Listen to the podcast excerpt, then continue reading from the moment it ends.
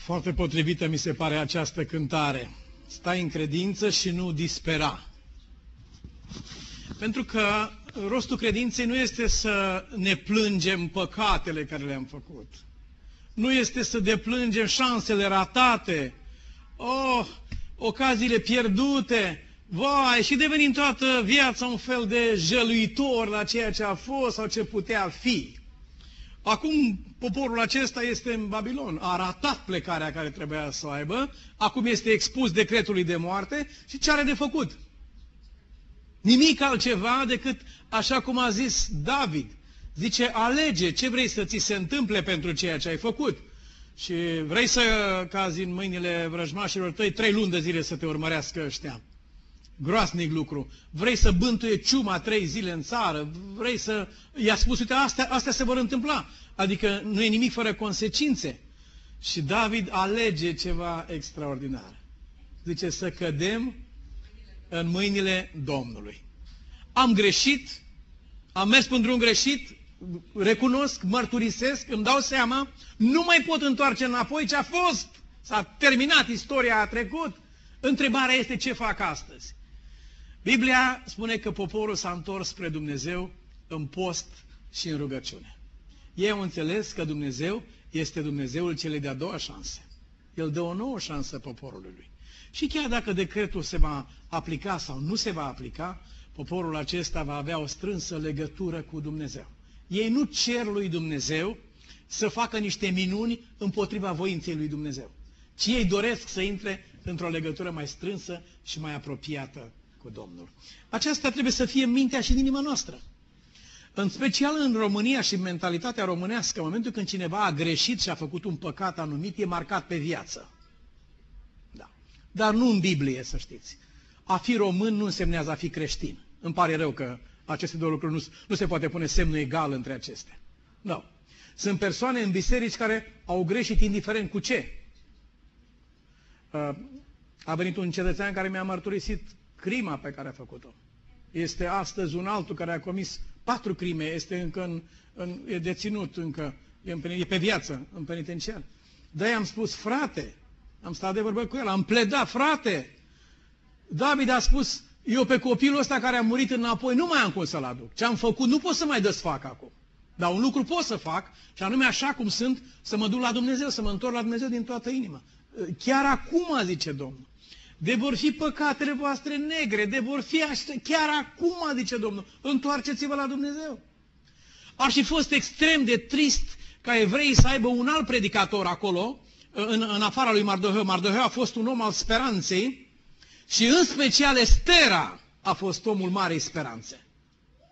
Pentru că tot poporul și-a sfâșia hainele, era disperat, era distrus. Ce am făcut? Ce am făcut? Unde trebuia să fim și unde suntem? De ce n-am ascultat chemarea? Vorbiseră profeții, le-au trimis tot felul de solii. Ieșiți, plecați, mergeți. De ce, Domne, totul e așa de frumos? Ce are să plecăm? Ce unde să... Dar acum, când se gândeau din nou la soliile acelea, le suna cu o mare putere. Dar semnalul care a pornit la regină a fost acesta. Înapoi la Dumnezeu. Să ne întoarcem la Dumnezeu. Cu greșeala noastră, cu păcatul nostru, că El este bucuros să ierte. Dumnezeu iartă cu plăcere, dă cu mână largă și fără mustrare în privința aceasta. Și când iartă Dumnezeu pe un om, omul acela este mai curat decât cel care zice el că n-a greșit niciodată și n-are nevoie de iertare. Cel care a fost iertat de Dumnezeu e mai curat decât cel curat, pentru că l-a curățit sângele lui Hristos. Și vă rog să luăm această lecție ca o evanghelie. Nu știu în ce situație vom ajunge, unii dintre noi sau noi toți sau mai mulți, nu-mi dau seama în ce se va ajunge. Dar dacă vom ajunge într-o astfel de situație, în vreo grozăvie ca acestor oameni, făcând față decretului de moarte, vă rog să vă duceți aminte că avem un Dumnezeu milostiv și bun, care ne primește din toată inima, care așteaptă pe cel păcătos să se întoarcă. Problema nu este la Dumnezeu, ci este la cel care nu se întoarce la Dumnezeu. Acolo este marea problemă. Ei s-au întors în inima lor. S-au întors la Dumnezeu în sac și cenușă, spune Scriptura. Au postit înaintea lui Dumnezeu și au mărturisit viața lor. Au chemat pe copii, pe toată lumea acolo. A fost o consacrare ce nu s-a pomenit. Și vă mărturisesc, dacă nu era o consacrare adevărată și era numai una trecătoare așa, pentru că i-a speriat nu știu ce eveniment, Dumnezeu nu răspunde la astfel de rugăciuni, să știți. El știe când cineva se preface. Doamne, iartă-mă că am făcut lucrul ăsta, ca să-l facă iară după aceea. Domnul nu iartă astfel de lucruri. Este o nouă, cererea asta de iertare în care un om are de gând să continue, este o nouă nelegiuire aceasta. Nu-i nimic altceva. Dacă Dumnezeu a răspuns, însemnează că aceea a fost o pocăință originală, adevărată, din toată inima. Au urât păcatul lor și viața lor și s-au întors din tot sufletul la Dumnezeu și dacă lucrurile ar fi continuat în același fel care a fost până atunci, ei nu mai erau aceiași oameni, niciodată nu s-ar mai fi întors la același fel de viață. Semnalul pe care îl trimite pentru noi, cuvântul acesta este: ține legătura cu Domnul, mergi în pas cu lumina. Cere lumină de la Dumnezeu când nu mai vezi, nu mai știi încotro să iei, cere lumină de la Dumnezeu. Fraților, deși trăim într-o țară cu așa abundență, cu așa libertate, cu așa binecuvântare, vă mărturisesc tuturor că este vremea să ne uităm puțin în viața noastră a fiecăruia. E vreo formă de risipă în viața noastră, în vreo privință sau alta? Risipa nu și are justificarea nicăieri pe pământ. Indiferent cât de bogat e cineva pe lumea aceasta. Nu și are justificarea. Mântuitorul putea să dea pâine, să nece lumea în pâine. Dar a spus: strângeți fărămiturile. Asta a fost lecția lui Dumnezeu. El nu face risipă de niciun fel. Nu. Este vremea să ne uităm în viața noastră fiecare personal.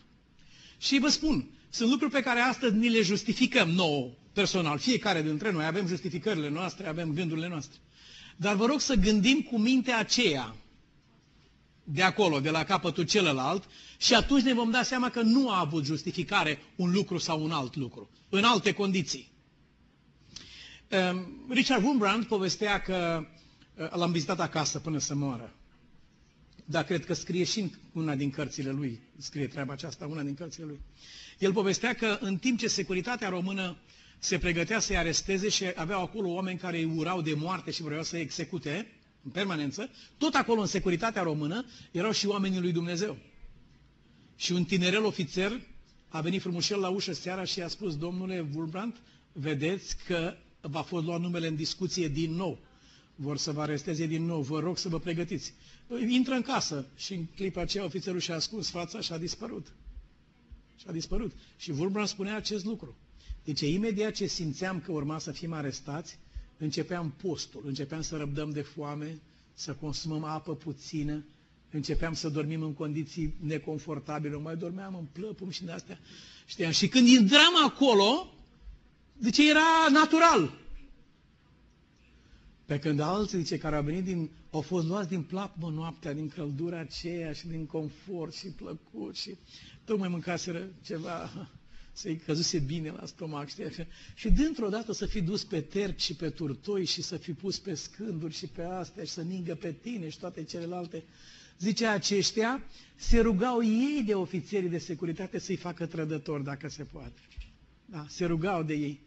Și un astfel de trădător a zis: ce era să fac, aveam familie. Și ei pe care i-ai vândut aveau familie? Aveau și ei, da, ce să facem? A trebuit să vinzi atâtea familii ca să scapi pe a ta? Nu te-ai gândit că și ceilalți au copii și... Și el spunea: noi ne pregăteam pentru vremile acestea. Și pregătirea în aceasta consta. Frați iubiți, este vremea să ne uităm serios în viața noastră fiecare dintre noi. Să ne punem viața în rânduială cu Dumnezeu, dacă este vreo problemă de natură spirituală sau morală sau materială, de orice natură ar fi, să o punem în rânduială cu Dumnezeu și să trăim această viață frumoasă înaintea Lui. Eu nu sunt de părerea aceasta că un om trebuie să umble acum îmbrăcat, să umble cu sacul în cap noaptea pe drum. Nu cred că aceasta este voia lui Dumnezeu. El spune să ne bucurăm de viață, să ne bucurăm de lucrul mâinilor noastre, să bucurăm și pe alții, să bucurăm și lucrarea lui Dumnezeu. Dar în același timp aduți aminte.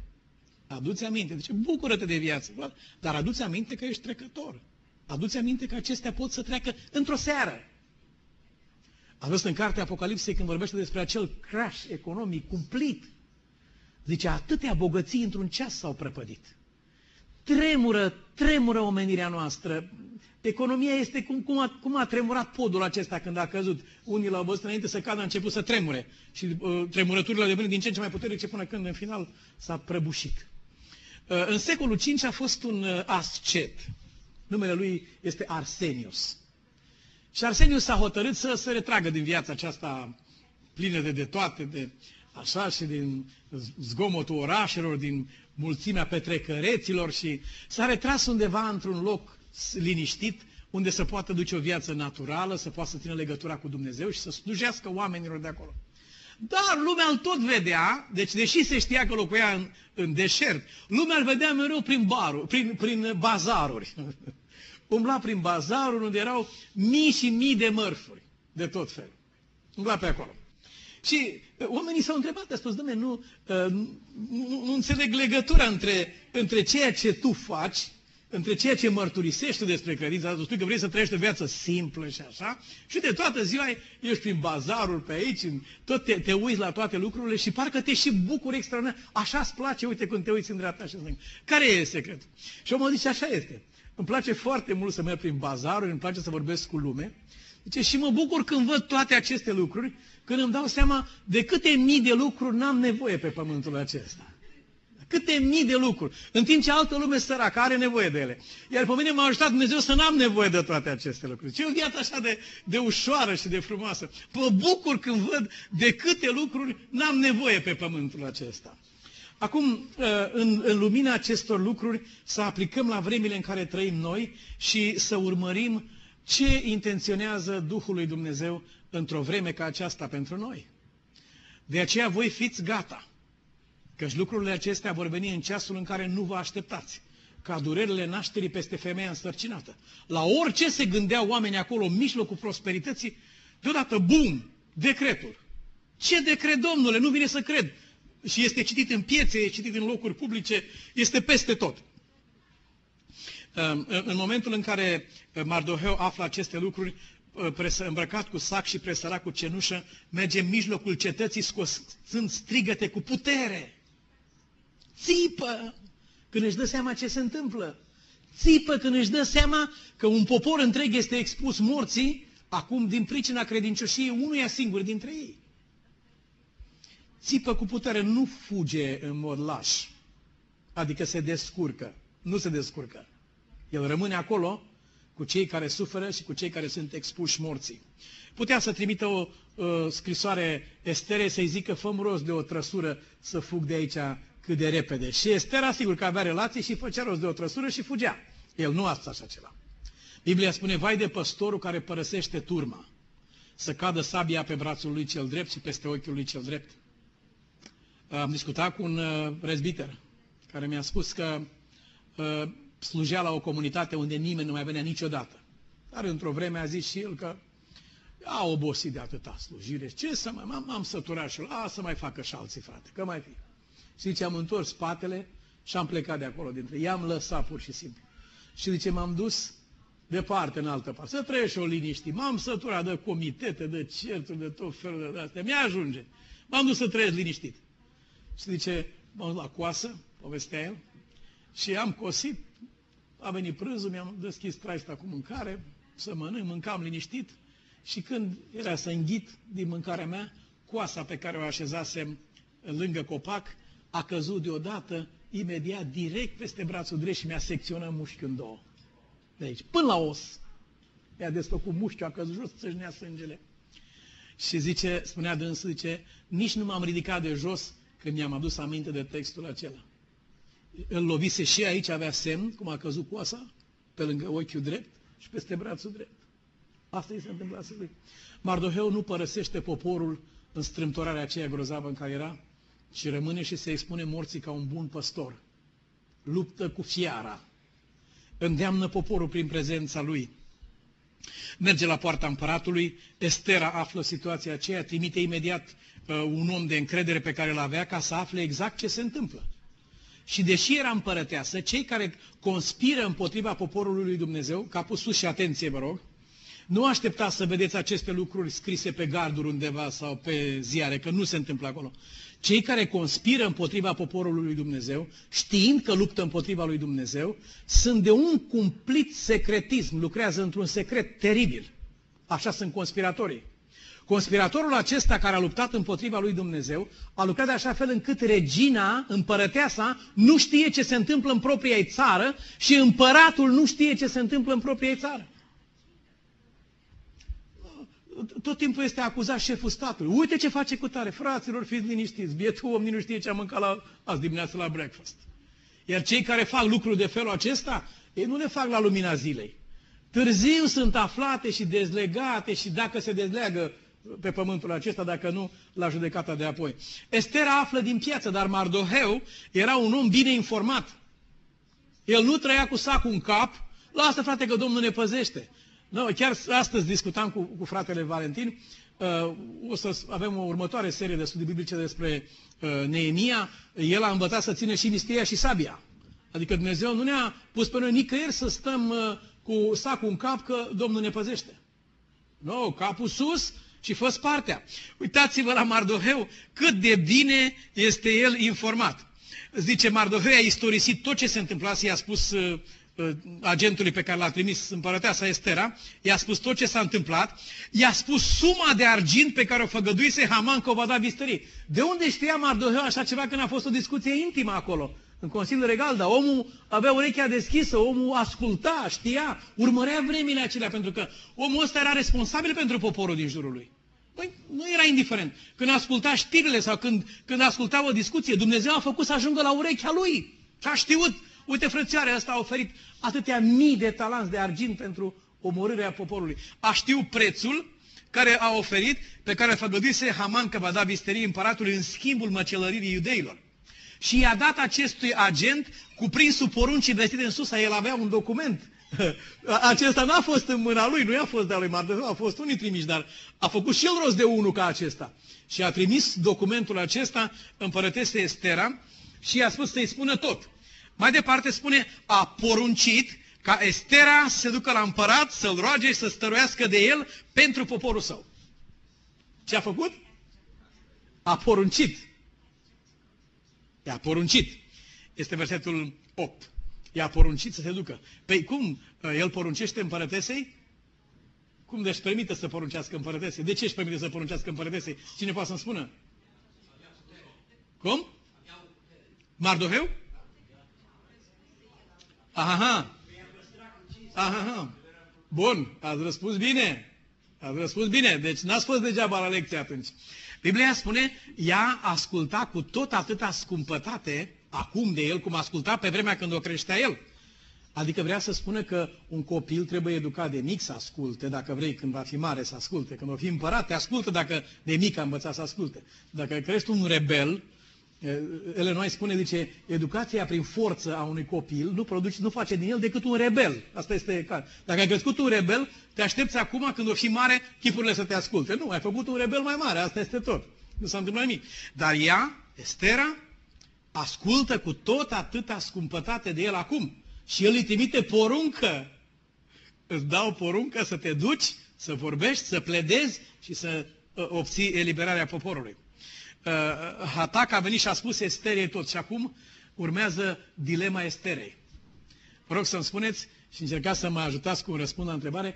Care a fost dilema Esterei? Să mă duc, să nu mă duc. Care era dilema lui Mardoheu?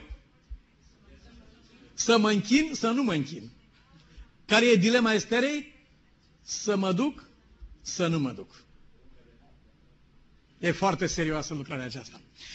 Nu voi intra astăzi, cu ajutorul Domnului, în cea mai splendidă comparație posibilă pe care am găsit-o în viața mea legată de acest text. Neprihănirea prin credință. Nu e timpul asta. Astăzi studiem mai mult din punct de vedere istoric și al pregătirii noastre. Dar cândva o să ne întoarcem în locurile acestea cu ajutorul Domnului. Estera îl cheamă pe omul ei de încredere și îl trimite înapoi la Mardoheu și îi spune: toți slujitorii împăratului și poporul din ținuturile împăratului știu că este o lege care pedepsește cu moartea pe oricine, fie bărbat, fie femeie, care intră la împărat în curtea din lăuntru fără să fie chemat. Este lege. N-ai voie să intri. Numai acela scapă cu viață căruia îi întinde împăratul toiagul lui împărătesc de aur. Și eu n-am fost chemată la împărat de 30 de zile. Asta e dilema ei. Tu îmi spui să mă duc.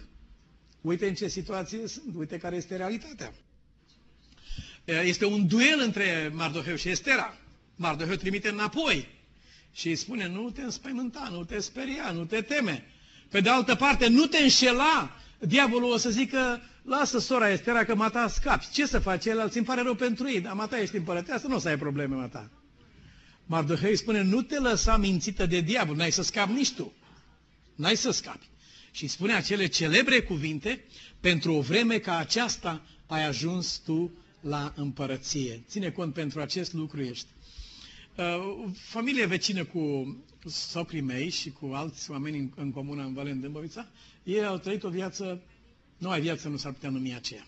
Nu vreau să mai povestesc de bătăile și bețile și ce se mai petrecea și desfrânările care au avut loc acolo în casa aceea și de atentate, de bătăi până la moarte, du-te mai și iau pe asta că am omorât-o în pârâu, acolo am lăsat-o moartă, du-te Paraschive și târăște-o afară de acolo că a murit în pârâu. S-a dus Paraschiv să o scoată din pârâu și nu era moartă, săraca.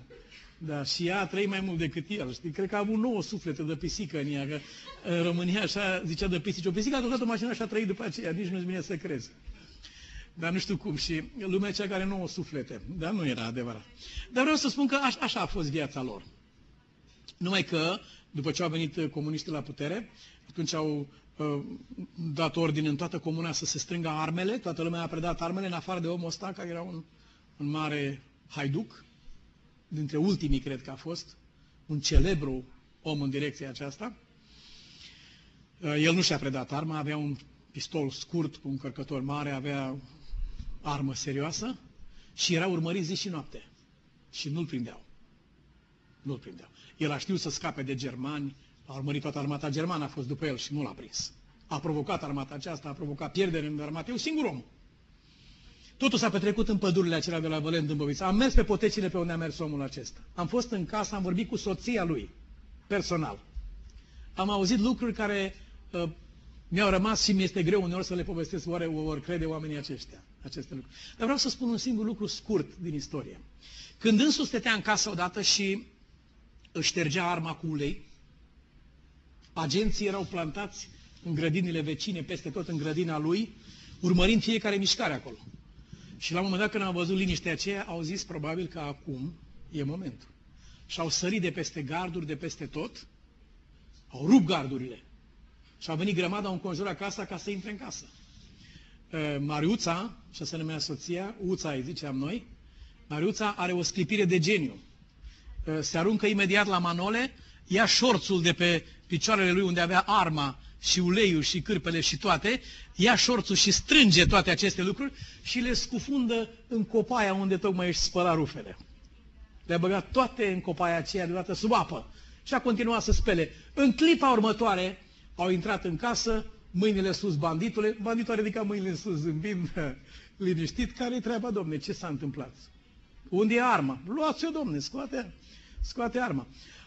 Ieșiți afară, a scos afară pe Mariuța cu copaie cu tot în curte, ea a continuat în curte să spele, ea a spus eu n-am treabă. A scos-o frumos în curte cu copaie cu tot, femeia continuat, dar era cam ulei până apă, dar nu mai știa treaba aceasta. Nici o problemă. Și da, se întâmplă câteodată, hainele-s mai murdare, mai ales cârpele.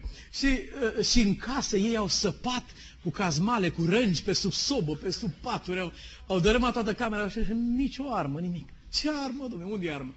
Și au plecat înjurând pe poartă, te prindem noi, banditule, pe tine până la urmă. Dar nu l-au prins pe banditul. Pentru că Mariuța continua să spele acolo la copaia. Și atunci el i-a spus ei aceste celebre cuvinte. Mariuțo, nu mi-ai făcut rău toată viața la un loc, cât bine mi-ai făcut o singură dată. Zice, cred că Dumnezeu ne-a căsătorit pentru ora asta pe noi amândoi. Dacă tu nu erai acum, zice, pe mine ăștia mă împușca. Deci eu acum eram mort. Îmi mulțumesc lui Dumnezeu că m-a căsătorit cu tine. Ești cea mai bună femeie după fața pământului. Am uitat orice rău care s-a întâmplat vreodată. Nimic nu s-a întâmplat. Totul e bine și frumos. Pentru o vreme ca asta te-a adus Dumnezeu aici. Iubiți frați, nu e nimeni inutil pe fața pământului. Nu e nimeni inutil în viața mea sau în viața ta. Cu un plan a adus Dumnezeu pe cineva în viața noastră. Și tu ai un rost. E o vreme unde trebuie să te ridici în picioare și să vorbești, fiindcă nimeni nu vorbește acolo. E o vreme când trebuie să faci ceva, fiindcă nimeni nu face lucrul acela. Ești tu cel chemat să faci aceasta. Dacă tu nu faci, n-are cine să facă. Și i-a spus, pentru o vreme ca aceasta ai fost chemat aici la împărăție. Capul sus, îndrăznește. Și după această ultimă replică pe care Mardohei a trimis-o și i-a spus, pentru o vreme ca aceasta ai fost chemat aici, în care ea opunea lui Mardoheu legea, iar Mardoheu i-a opus ei chemarea pe care i-a adresat-o Dumnezeu, și a spus, tu ești între lege și chemarea lui Dumnezeu, pentru o vreme ca asta ai ajuns aici la împărăție, atunci ea trimite ultima replică lui Mardoheu, du-te de strânge pe toți iudeii care se află în Susa și postiți pentru mine, fără să mâncați, nici să beți 3 zile, nici ziua, nici noaptea. Unii zic că postesc, adică nu mâncăm ziua, dar mâncăm noaptea, în schimb. Și ziua, dar abia ne revenim până seara din ce s-a întâmplat noaptea. Nu, ea a spus, dacă postim, postim. Dacă nu, nu e nevoie neapărat. Numai că noi în țara aceasta să știți că suntem în probleme cu postul. Nu știu, ne amețel, slăbiciuni, nu putem deloc. Vă spun. Da, uite, ne doare capul, vă spune. E din ce în ce mai greu să postești în țara aceasta. Poate dacă ne-ar lega cineva și ne-ar ține legați undeva, ar trebui să postim, că ce să faci? Dar altfel, când treci pe lângă tarabele ăstora și cum să stai? Sau când se întâmplă, uite cum a zis Dan de frigider, zice că stă frigiderul într-o parte. Vă dați seama, dacă frigiderul nu e la verticală, știți că nu funcționează, freonul nu merge decât dacă e la verticală. Cum să mai... să postești într-o vreme ca aceasta. Dar, frați iubiți, vreau să vă spun acest lucru foarte serios. Mântuitorul a asociat postul cu rugăciunea. De ce? Spuneți-mi dumneavoastră mie, cum te rogi tu când ești într-o situație de nenorocire, spre exemplu, când e cineva bolnav la tine în casă, când ai dat o nenorocire mare, când te paște o nenorocire, cum te mai rogi? Cum te mai rogi? Și pe drum când mergi și unde ești, mereu te ridici ochii la Dumnezeu. Și până acum nici aminte nu ți-aduci. Câteodată, la Paști și la Crăciun, câte ceva. De ce a spus Mântuitorul post? E nevoie de o... Aș vrea să citesc aceste lucruri. Și sunt extraordinar de frumos exprimate aici. Textul din Luca 22 cu 44. Biblia spune că a căzut într-o întristare ca de moarte, într-un leșin, într-o agonie Iisus, zice, și se ruga cu mai mult zel în clipa aceea. Corpul trebuie să coopereze cu spiritul nostru când ne rugăm și când postim. Eu, spre exemplu, n-am niciun talent la rugăciune când sunt greu, așa, când am mâncat greu, știi? N-am talent la rugăciune.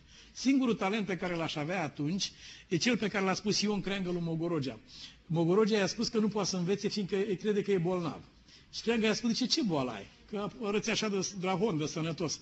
Zice, Creangă, zice, cred că ai o boală asta, după ce mănânci îți vine să te așezi pe o parte, așa, un pic. Asta era boala lui Mogorogea. Normal că atunci când totul e bine, când ești sătul, când nu prea, cum să zic, și când spui rugăciuni, te uiți pe pereți în timp ce spui rugăciune. Ai terminat de spus poezia și te-ai culcat. Ce diferență este între felul cum te rogi atunci și cum te rogi când ești într-o problemă anumită, când ești în ceva care... Ce diferență mare este? Și despre Mântuitorul spune aici cuvântul că în această agonie, el zice, agonia aceasta a venit asupra lui din cauza că el s-a identificat cu durerile și cu păcatul omenirii acesteia. Rugăciunea este un exercițiu spiritual extrem de intens care cere cea mai înaltă disciplină a minții și cea mai mare concentrare. Până ați observat că începem să ne rugăm și oaia gândul aiurea pe câmp. Ne pomenim că vorbim cu colegii pe la servici, ne pomenim că rugăciune, când ne iar înapoi, treci mă la brazdă, eu zic mie, îmi zic treci pe brazdă înapoi, că uite, ai luat-o aiurea pe câmp. Odată m-am așezat în genunchi să mă rog și m-am trezit a doua zi dimineața cu capul în pat așa. Toată noaptea am dormit în genunchi pe parchet acolo. Cum aș fi putut să dorm? Mă tem că am fost cam obosit. Asta a fost. E diferență mare. Corpul nostru trebuie adus acolo încât să se armonizeze cu Duhul nostru când ne rugăm.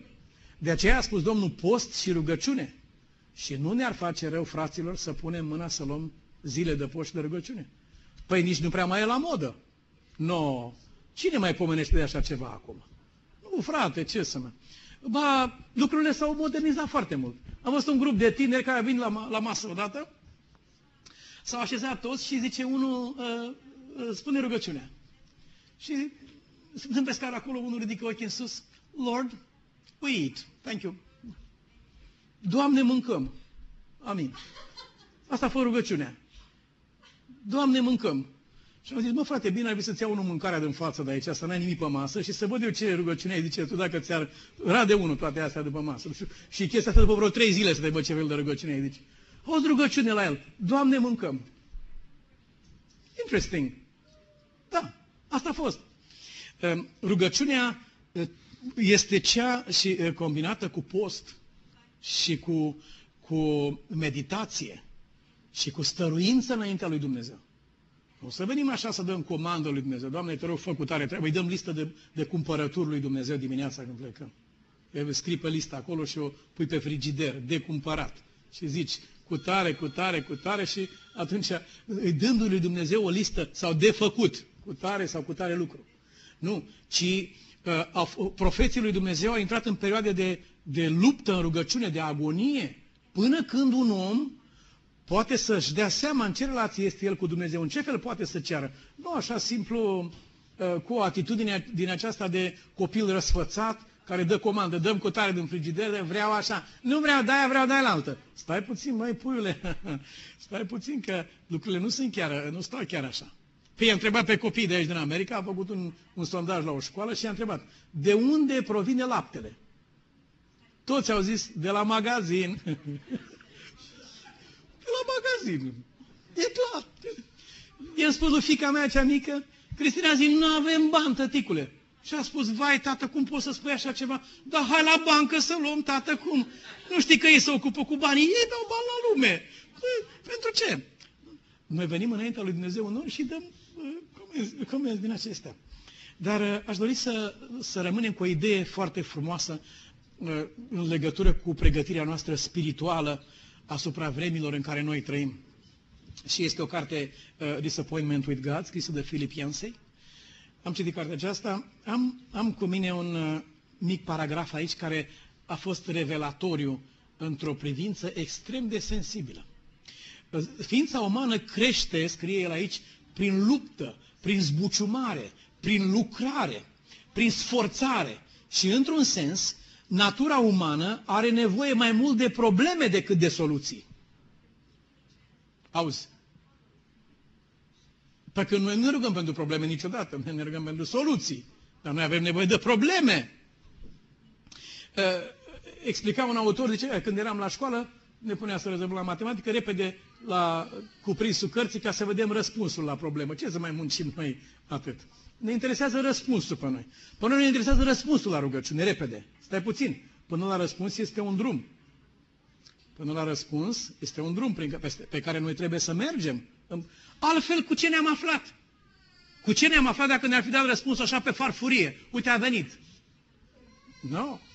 Mântuitorul s-a rugat cu stăruință înaintea lui Dumnezeu, cu rugăciuni mari, scrie cuvântul. Și continuă Philip Yancey. Noi ar trebui să mergem, nu ar trebui oare ca fiecare credincios să meargă pe aceeași cale pe care a mers Mântuitorul nostru? El a învățat să asculte din ceea ce a suferit. Noi astăzi nici nu vrem să recunoaștem școala aceasta. Mi se pare o pagubă, o lovitură, o nedreptate. De ce mie, de ce eu, de ce așa, de ce atâta? Nu ne dăm seama că de fapt este calea lui Dumnezeu prin care El vrea să ne pregătească pe noi să putem înțelege și trăi adevărul la care am fost chemați. Ascultați, din cauza că rugăciunea stăruitoare, postul, studiul și meditația sunt desemnate mai întâi și mai întâi pentru noi și nu pentru Dumnezeu. Noi studiem în Biblie ca să ne facem norma în fața lui Dumnezeu. Păi de-aia studiem noi în Biblie, să ne facem norma. Noi ne rugăm ca să ne vadă Dumnezeu că ne-am rugat. Acesta este, nu este pentru noi. Scrie el mai departe, Kierkegaard a spus, marele teolog, a spus, creștinii seamănă cu elevii de la școală, deci care se uită la cuprinsul cărții ca să vadă răspunsul, și toți dorim să mergem pe scurtături în viața noastră. Am vrea să se rezolve lucrurile așa, peste noapte.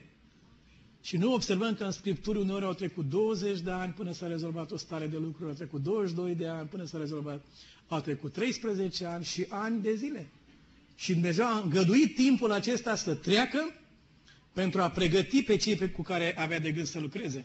Și scrie mai departe, scurtăturile acestea de obicei nu ne ajută nici să creștem, nici să ne dezvoltăm în nicio privință. Care a fost în final, întreabă pasajul acesta, rezultatul încercării prin care a trecut Iov? Ca și când lui Dumnezeu a trebuit așa ceva. Nu, rezultatul a fost că el a crescut în credință și a zis, Doamne, de la cum am început și cum văd astăzi lucrurile, este o mare diferență. Dragii mei, o să rămânem în locul acesta ca să putem continua data viitoare cu conflictul care se mută acum la tronul împăratului. Se dă războiul în jurul tronului împăratului. Este fantastic. Și mă rog lui Dumnezeu să ne ajute în niște vremuri de liniște ca acestea. Mai e puțin până când va apune soarele lumii total. Mai e puțin până când se va spune pe tot pământul nu se mai poate. Este prea mult, este prea târziu până când și credincioși și necredincioși vor striga vină Doamne Iisuse. Mai e puțin din ziua lumii, foarte puțin. Știți ce m-a speriat săptămâna trecută? O expresie a președintelui Bush. A fost promulgată în Senat aici o lege a spionajului. Poate să fie ascultat, te ascultă la telefoane și așa se făcea și până acum, dar acum măcar s-a anunțat. Chipurile ne-am ales numai cu anunțul, dar în realitate oricine a fost ascultat tot timpul, nu se pune problema pe linia aceasta. Dar inițial Senatul a rezistat, n-a vrut să se supună președintelui cum le cerea dânsul să formuleze treaba asta. Dânsul le-a spus nu pleacă nimeni în vacanță până nu ziceți cum v-am spus eu să ziceți. Și a rămas oamenii acolo și decât să nu plece în vacanță, au dat drumul legii, dar m-a speriat ceva extraordinar. Știți ce a spus domnul președinte când le-a spus puneți mâna și reformulați legea și faceți așa cum v-am zis eu? Știți ce a spus domnul președinte? The time is short, a zis dânsul. M-a speriat vorba aceasta. Și am zis, ce-o fi știind omul acesta când spune el națiunii și planetei pământ, the time is short? Timpul e scurt până la ce? Până când? Ce urmează să se întâmple? Ce este tu care nu știi noi? Ce este așa de grabnic încât îi pui pe toți, pe senatori, pe parlament? Doamne, luptați-vă, lucrați repede, timpul e scurt, nu avem timp mult de discutat. Când cineva spune așa ceva, trebuie că este un lucru important. Dar avem pe cineva care este mai mare decât acest președinte al statului american și care ne-a spus de mult aceste lucruri. Și care ne-a zis de acum vremea s-a scurtat. Și apelează Apostolul Pavel, atenție la stilul vostru de viață. Cine are ca și când n-ar avea, cine n-are ca și când ar avea. Atenție cum trăiți. Pregătiți-vă. Și cuvântul lui Dumnezeu în capitolul 24 din Matei accentuează acest lucru și arată marea diferență și disperata trebuință de pregătire. Mă rog lui Dumnezeu să ne ajute să ne trezească Duhul într-o vreme ca aceasta. Suntem datori cu o mărturie către lumea aceasta care trăiește în jurul nostru. Suntem datori cu o mare mărturie. Într-o zi, locuitorii aceștia din împrejurim se vor întoarce către noi și vor spune și deci voi ați știut aceste lucruri, dar nu ne-ați spus. Am știut, dar n-am spus. De ce? N-am avut timp, sau am crezut că nu mă asculți, sau am crezut că... Dumnezeu să ne ajute, fraților, atât față de propria noastră familie, față de propria noastră biserică, față de comunitatea în împrejurimile noastre, să ne putem răspunde adecvat marelui semnal de alarmă, căci lucrurile acestea vor veni. Și nu le poate opri nimeni, să știți. Să încetăm să blamăm pe oameni, că e mafia, că e guvernul, că e cutare. Nu mai blamați pe nimeni. Nu blamați pe nimeni. Ați ascultat în ocaziile precedente că, de fapt, e vorba de un tren la comanda căruia este cineva și care merge cu viteza fulgerului. Altcineva e la comanda trenului. Oamenii sunt numai victime ale marelui opresor. Și numai Dumnezeu este acela care va putea da un răspuns acestor situații. El să ne ajute ca aceste vremi să găsească poporul lui Dumnezeu nu în pregătire, ci gata. De aceea voi fiți gata. Căci Fiul omului va veni în ceasul în care nu vă gândiți. Dumnezeu să ne ajute. Amin. Vă invit la rugăciune. Cerescule Tată, îți mulțumim pentru cuvântul Tău care luptă să ne trezească din letargia și din amorțeala în care trăim în lumea aceasta. Iartă-ne, Doamne, că suntem fermecați, înșelați și hipnotizați și viața noastră este atât de mult prinsă de pământul acesta, încât rare ori ne întoarcem sufletul spre Tine. Iartă păcatul nostru, Te rugăm, Doamne, și nu ne lăsa în starea aceasta. Ajută-ne ca oriunde vom fi la lucrul nostru, orice vom face, gândul nostru să fie permanent îndreptat înspre Tine, Tată. Dă-ne putere într-o vreme ca aceasta să ne cercetăm viața și să ne îndreptăm umblările Tatăl nostru, ca încercarea care va veni peste lumea întreagă și în care Tu ai promis că ne vei păzi, Doamne Dumnezeul nostru, încercarea aceea să ne găsească pregătiți și sub paza lui Dumnezeu. Tată, ne încredem în Tine din toată inima noastră și știm că ai să faci mai mult decât te-am rugat noi prin Domnul Isus Hristos. Amin.